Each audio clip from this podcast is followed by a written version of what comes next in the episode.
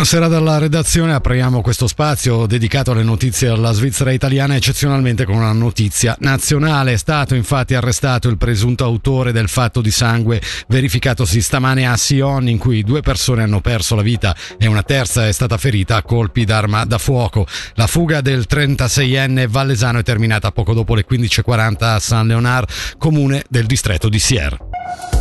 Veniamo al Ticino e parliamo dell'imposta di circolazione passata alla proposta del governo, quella che nel calcolo tiene conto anche di peso e potenza dei veicoli e non solo del CO2, come previsto dal popolo ticinese nell'ottobre del 2022.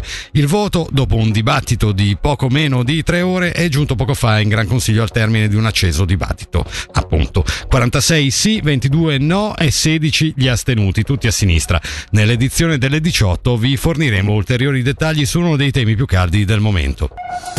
Nuova giornata di azione e protesta contro i tagli alle pensioni si terrà lunedì prossimo 18 dicembre ed è promossa da RDP, la rete per la difesa delle pensioni. Si tratta, sottolineano gli organizzatori, di una protesta contro i tagli annunciati ma anche contro un modello fiscale ritenuto ormai obsoleto e controproducente.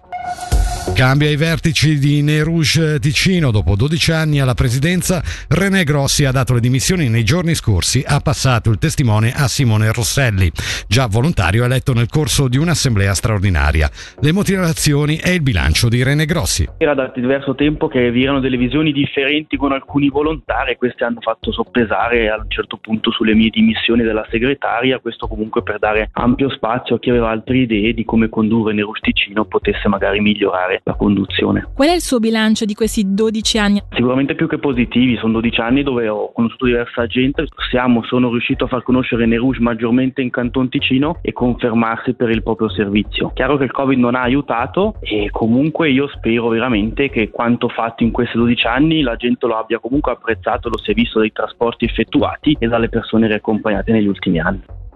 Nel comitato di Nerouge ha fatto il suo ingresso anche Thomas Fay, subentrato a Rita Petralli nel ruolo di segretario e responsabile dei volontari. E con questo, per il momento, dalla redazione, tutta l'informazione su Radio Ticino torna tra un'ora.